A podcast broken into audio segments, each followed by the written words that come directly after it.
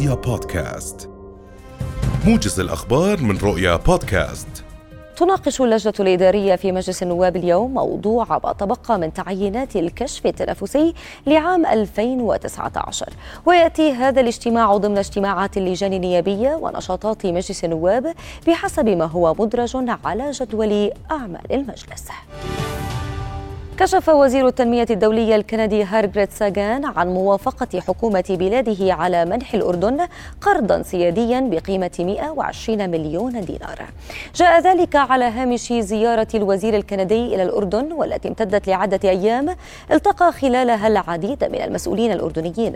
وأشار ساغان إلى أن هذا القرض سيدعم الفرص التعليمية للشباب واللاجئين بعد أن واجه الأردن من زيادة هائلة من الطلب على مساحات المدارس المدارس العامة للتعليم الابتدائي والثانوي على مدى العقد الماضي. انخفضت أسعار الذهب في السوق المحلي صباح اليوم بمقدار 40 قرشا عن آخر تسعيرة مساء أمس. وبلغ سعر شراء الجرام الذهب عيار 21 الأكثر رغبة بين المواطنين مقدار 36 دينار و60 قرشا. فيما بلغ سعر البيع للصاغة مقدار 35 دينار و10 قروش.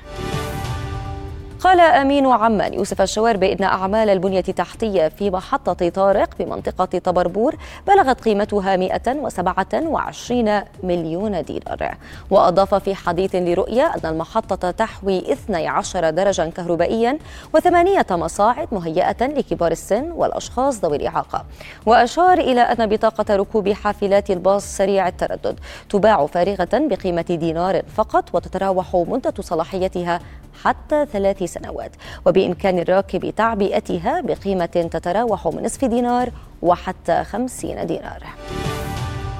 أكد مستشار رئيس الوزراء لشؤون الأوبئة دكتور عادل البلبيسي أن الصحة المدرسية في وزارة الصحة تشكل رديفا وشريكا لمشرفي الصحة المدرسية في وزارة التربية والتعليم.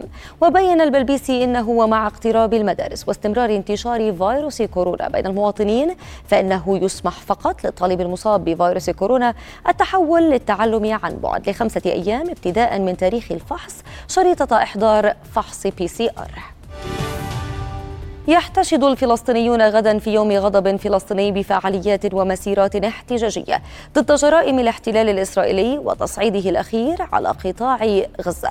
منسق القوى والفصائل الفلسطينية واصل أبو يوسف قال إنه سيتم توسيع رقعة الفعاليات للتأكيد على وحدة الشعب الفلسطيني في مواجهة الاحتلال والتأكيد والاستمرار أن المقاومة الشعبية مستمرة من كفر قاسوم حتى مسافر يطا بالضفة الغربية.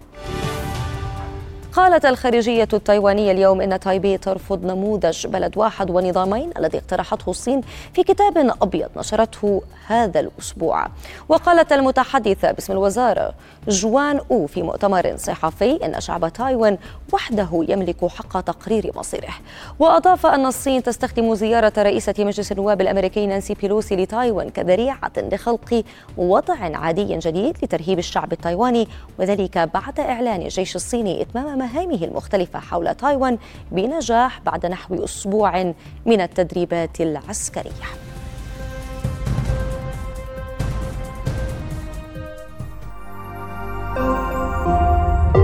رؤيا بودكاست.